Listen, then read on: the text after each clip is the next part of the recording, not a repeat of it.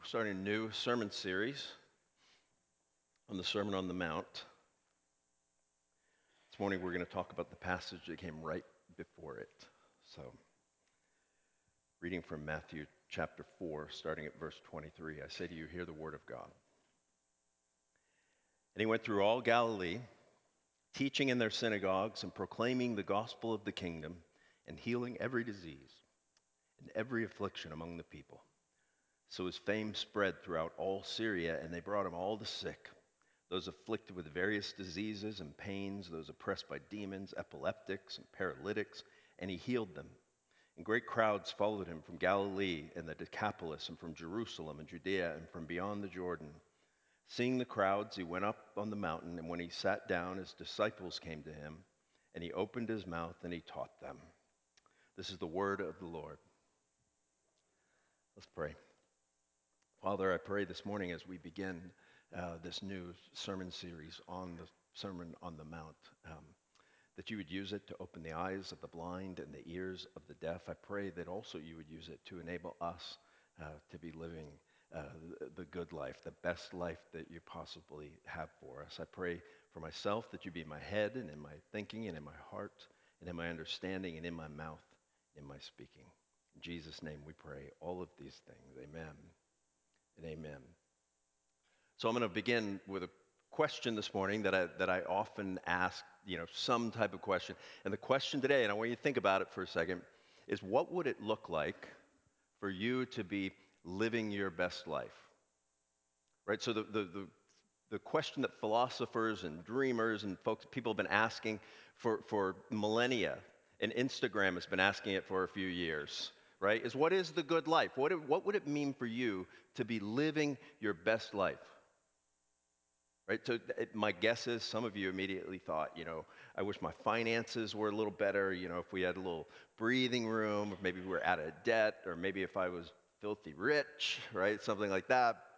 You know, some of you might be thinking, like, oh, I see myself on a beach with one of those umbrella drinks. I don't have to think about anything, right? That would be my best life. Right, so some of you moms out there are like, I just want to get my kids out of car seats. as soon as I don't have to do that anymore, I'll be living my best life.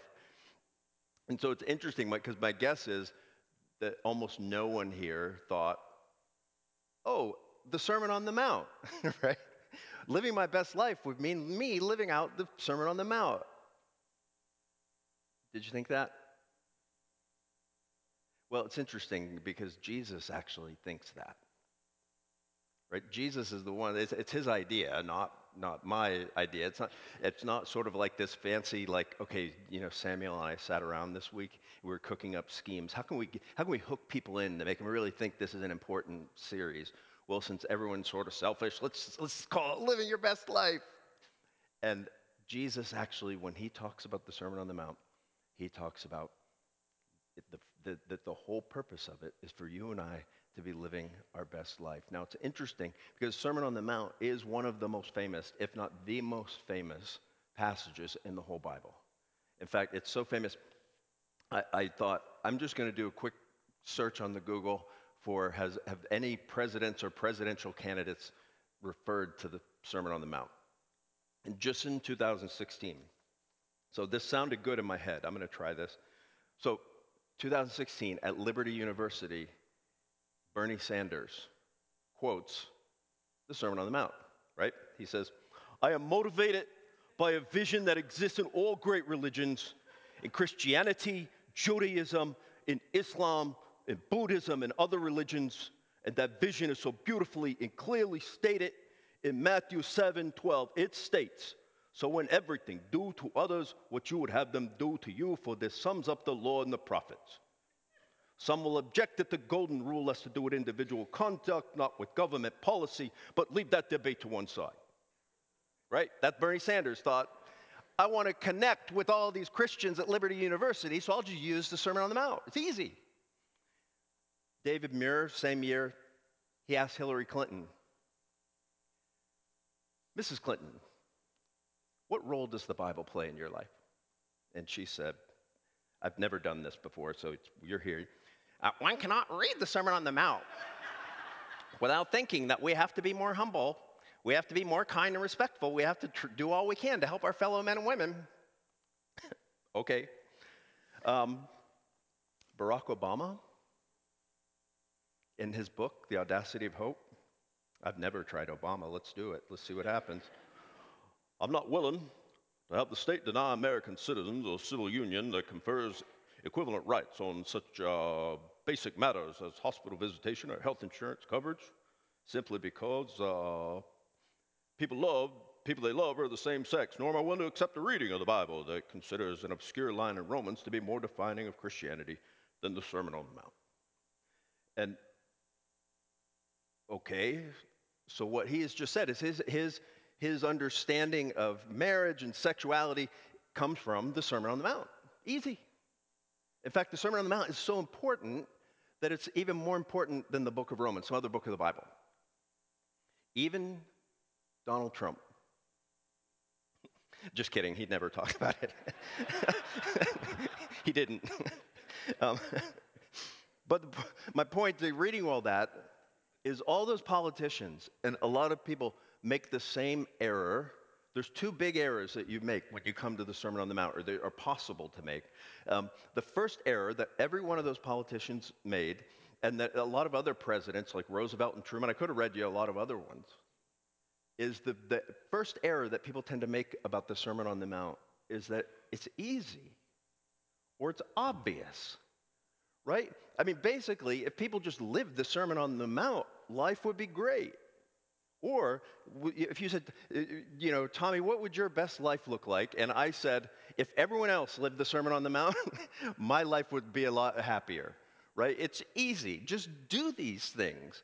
And I think whenever someone says that, Bernie Sanders or Hillary Clinton or Barack Obama or anyone, I wonder if they've ever read it.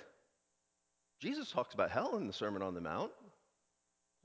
Bernie, what do you think about that? You know, Jesus talks about, I mean, when you think about things like, remember, Jesus talks about adultery. He said, You've heard it said, don't commit adultery. But I say, if you've even committed, uh, if you've even looked upon a woman with lust in your heart, you're guilty of adultery. And I think, that's not that easy. That's not easy at all. So, one error is to think the Sermon on the Mount is just easy peasy, lemon squeezy. On the other side, is to think it's impossible. So you look at it and you say, I could never meet that standard, and why should I even try? Right? It says, Be holy as your Father in heaven is, is, is holy. It says all these things, and it's like, you know what? I'm not even going to bother. If that's what it means to be a Christian, I don't have what it takes, so I'm not going to bother. Jesus, here's the thing Jesus not only taught the Sermon on the Mount, obviously, but Jesus saves us from those two errors if we will just listen to what he says about the Sermon on the Mount. Jesus tells us he, at the end of the Sermon on the Mount, in his conclusion, he tells us the whole point of the Sermon on the Mount. Let me read to you the end of the Sermon on the Mount, Matthew chapter 7, starting at verse 24. He says, Everyone then, he's, he's just finished the Sermon on the Mount, and he says, Everyone then who hears these words of mine and does them will be like a wise man who built his house on the rock. The rain fell, the floods came, the winds blew and beat on that house, but it did not fall because it had been founded on the rock. And everyone who hears these words of mine and does not do them will be like a foolish man who built his house on the sand. And the rain fell, and the floods came, and the wind blew and beat against that house, and it fell, and great was its fall.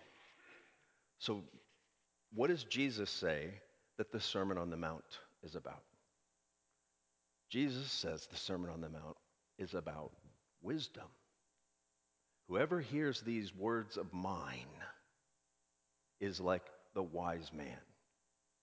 And what is wisdom in the Bible? Wisdom in the Bible is all about living your best life. Read the book of Proverbs. It, it's written to, to sons, but sons and daughters by a father who's saying, if you want to have your best life, follow this wisdom. And Jesus says, if you, you listen to my, whoever listens to my words and does them, he's like a wise man. His, you, you will be blessed. You will have your best life if you do these things. Now, here's where it gets interesting as well. So when you look at the Beatitudes, so, so as soon as he starts preaching the Beatitudes, the, the very next thing that comes along, he says, blessed, right?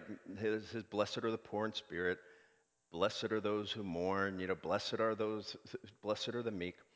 Now, Jesus says you can have your best life in the midst of storms, even. You can have your best life when everything else seems falling apart. And what's important is to understand what this word blessed means here. Not best, but blessed. See, the word that, that begins all these Beatitudes is, is the word makarios in Greek. And these things, these statements are called macarisms, right, for you note takers. And the, the interesting thing is that word blessed in the Sermon on the Mount is a very hard word to capture in English. So if you were going to if you were going to fill out the word blessed and as you read it in the Sermon on the Mount, it basically means um, wholeness. It means completeness. It means fullness. It means it it means shalom. In other words, the way things are supposed to be. And so you could you could translate the, the first beatitude by saying something like this: Those who are living their best life their most whole, most complete, fulfilling life are poor in spirit. Okay, let me say that again. Those who are, who are living their best, most whole, most complete, fulfilling life are poor in spirit. Those who are living their best, most whole, most complete, fulfilling life are those who mourn. You see, see what I'm doing there? It's, it's sort of like, so why do we say blessed? Well, it, it, reminded me of like when my girls were young. I used to do this to them all the time when they would ask me a question. Like, I remember the group, there, there was a, a, group called the Fat Boys, a, a music group singing.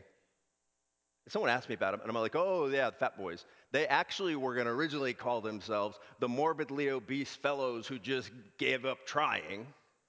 And I was like, hey, why don't you just say fat? Rolls off tongue a lot easier. And the girls would be like, huh. that's what we're doing here with the word blessed. It would be awkward to say that whole sentence every time. Blessed in English is just the easiest way to capture these things. But the reason I'm pointing it out is because we tend to think that we're blessed because we did the right thing or blessed because God's just showing us grace, which that's one kind of blessing. But the kind of blessing we're talking about in the Sermon on the Mount is the kind of blessing like we talked about in Psalm 1 this morning right? We prayed Psalm 1 Blessed is the man who does what? Who does not walk in the counsel of the wicked. In other words, that kind of blessing. You want to have your best life? Don't walk in the counsel of the wicked. Don't take a seat w- with sinners. That's what's going on here. And so, as we consider that, we jump in. Jesus pulls his disciples aside, and that's important to notice that who the original audience for the Sermon on the Mount is. It's not everyone in the world right? Jesus didn't stand on the side of the mountain and say, All right, y'all, listen up. I don't want to have to say this four times. You know, he didn't say that. It says he went to the mountain and he sat down, and his disciples came to him. And the, the, the seating is a position of a rabbi who is actually discipling, but he's just, he's talking to his few disciples. At this point, we know there's only four disciples. There might be more by this time. By the end of the sermon, it's clear that people on the, there are people around the edges who are listening in that Jesus sort of addresses here and there. So he's, he's teaching how to have his disciples what it means to have their best life. He's teaching them um, what it means really to live out this thing that he has been proclaiming. And so before we jump into the Sermon on the Mount, we're going to look at two things this morning.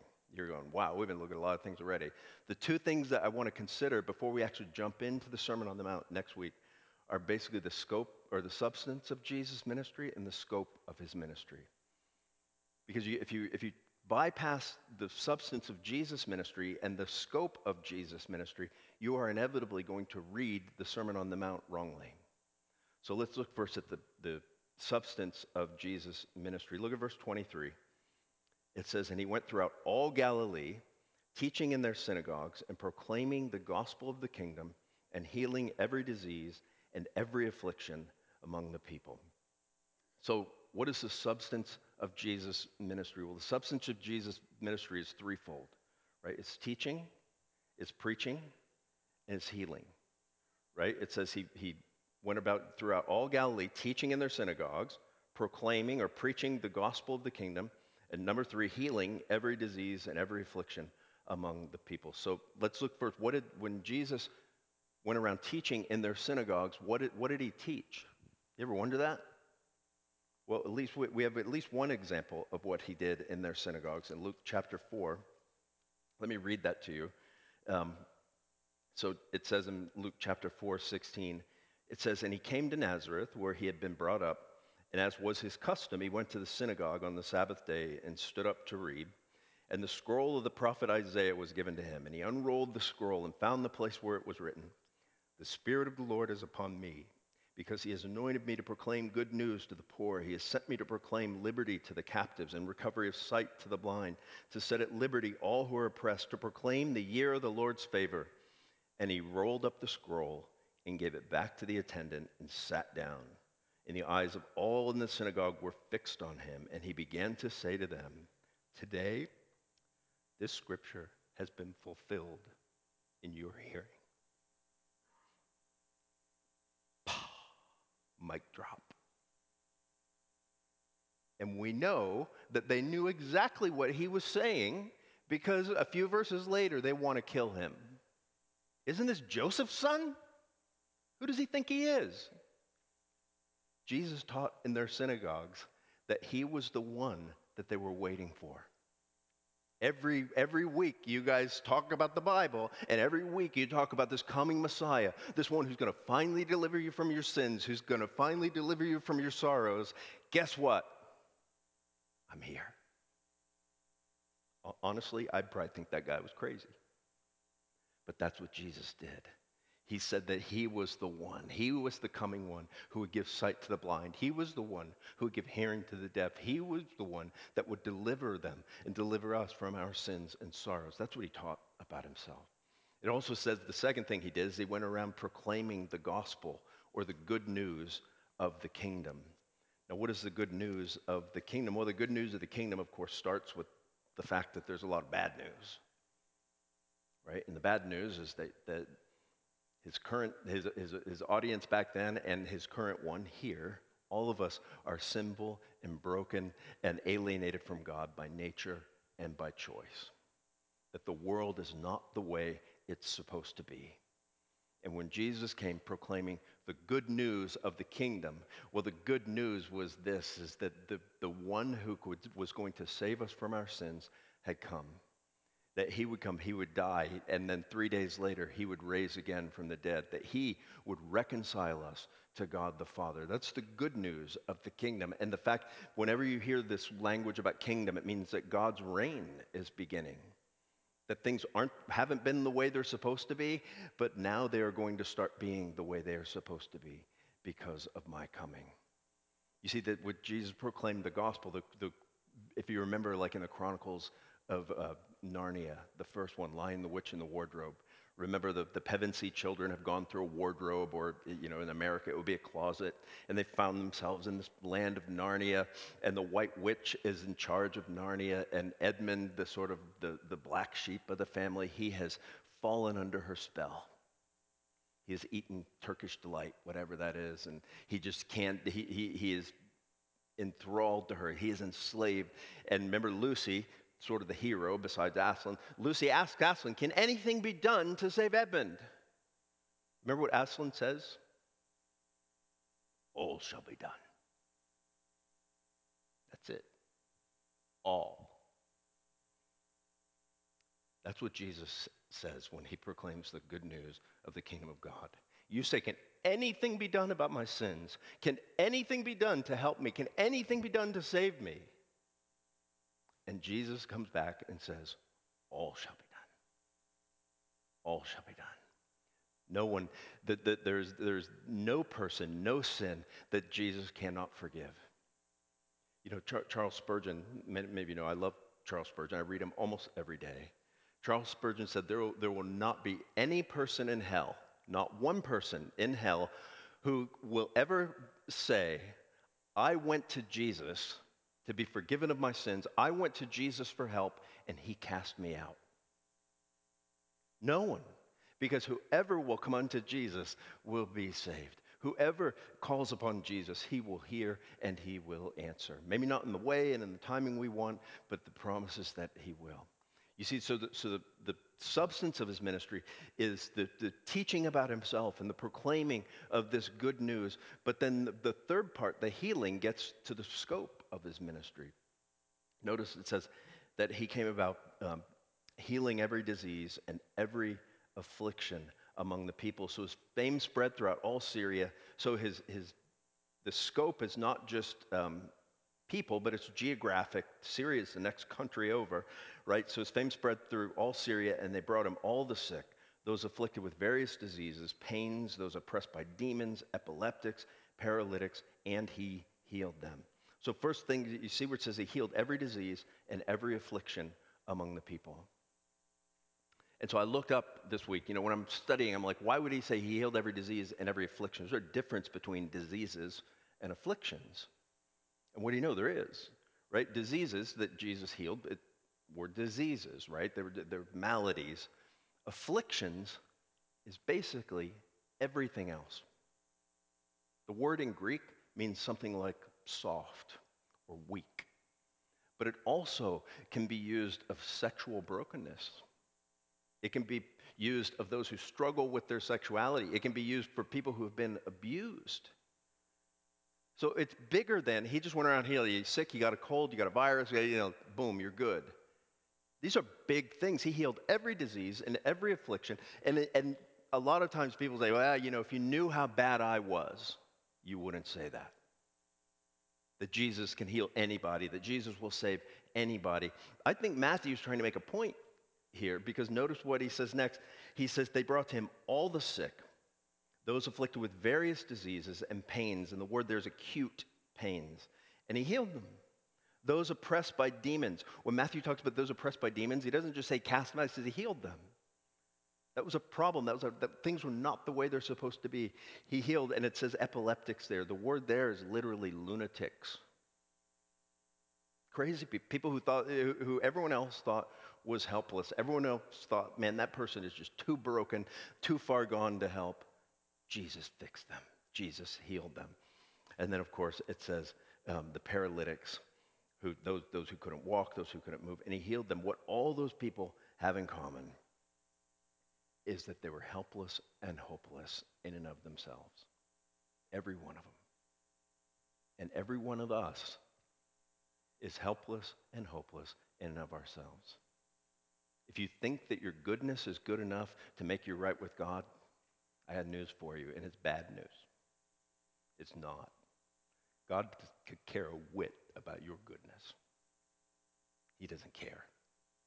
What he wants is you. He wants you to come to him. And for those who say, if you only knew how bad I was, you would, you'd redefine sin. You wouldn't expect me to just go to Jesus because I, my sins are too big, they're too bad. He could never forgive, he could never accept. And there's the interesting thing about, right, it's a cliche, but there's a thing here that, that preachers often say. You know what the Greek word for all is?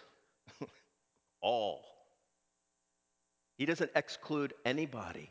Anyone who calls upon the name of the Lord will be saved. And so if you're out there saying, if Jesus just knew my sin and how bad it was, you're, that's actually just prideful. You think your sin is worse than mine? Come on. If you only knew. But the good news of the gospel is that no matter who you are, Jesus offers healing and forgiveness. No matter who you are, Jesus not only offers you healing and forgiveness, but the very righteousness of God. You see, before you enter into the Sermon on the Mount and you say, I need to start living like a Christian, you actually have to become a Christian. So the question is, are you a Christian here? And if, and if you are a Christian, do you actually, are you living as a Christian in the sense that you trust Jesus for your goodness? You trust Jesus for your acceptance. You trust Jesus for, to be the one who reconciles you to the Father rather than your own good works, rather than your own sense of duty, all of these kinds of things. You know, let me finish with this. The bottom line is this is that no person, no disease, no malady, nothing is outside the scope of the gospel. If we come to the, to the Sermon on the Mount through the lens of the gospel, we avoid those two errors, by the way. If we come to the Sermon on the Mount through the lens of the gospel, we say the Sermon on the Mount isn't easy on one hand. On the other hand, we say it's not impossible. In fact, we start to look at the Sermon on the Mount, and instead of it condemning us, it becomes sort of aspirational. We start saying to ourselves, I want to be the, this kind of person. I, I, want to be the kind of person who practices a golden rule. I want to be the kind of person who is generous. I want to be the kind of person who prays and fasts. I want to be this kind of person. Now, here's the thing I hope that's true because we're going to be talking about it until June.